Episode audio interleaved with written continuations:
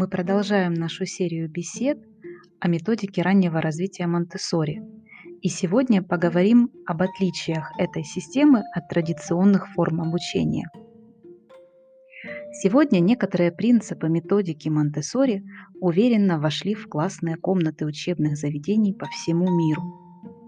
Однако же только сертифицированные Монтессори школы могут похвастаться воплощением всех принципов и постулатов, разработке которых доктор Монтессори посвятила свою жизнь. Взять хотя бы обучающие материалы Монтессори.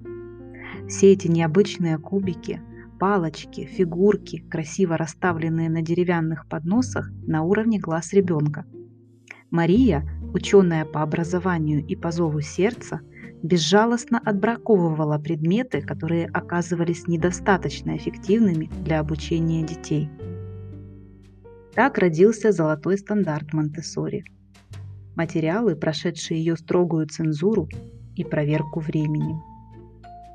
Многие материалы Монтессори сложны в изготовлении, ресурсы для них стоят немало. Поэтому не всякая школа может позволить себе снабдить ими классные комнаты – еще одним отличием Монтессори от традиционных форм обучения является свобода передвижения и даже поощрение движения в классе.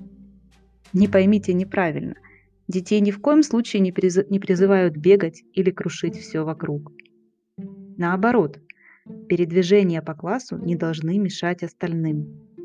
Детей учат чувствовать границы пространства других людей с самого детства.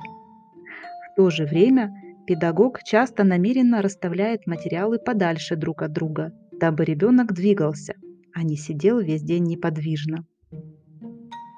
Скажите, в какой еще школе вашего малыша научат вытирать пыль, собирать губкой пролитую воду, натирать серебро, складывать одежду, самостоятельно одеваться и шнуровать обувь?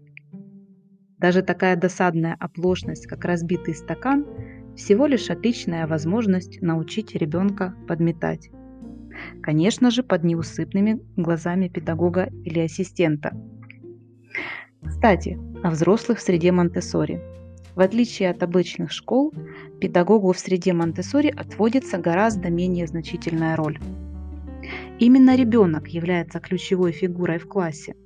В конце концов, даже вся мебель по размерам подходит и удобна именно ему – у учителя в классе Монтессори зачастую даже нет своего стола. Его роль по большей части наблюдать и собирать информацию, иногда предлагать помощь или урок по материалу, который заинтересовал ребенка. Такое восприятие учителя очень отличается от того, к чему, к чему мы все привыкли, не так ли?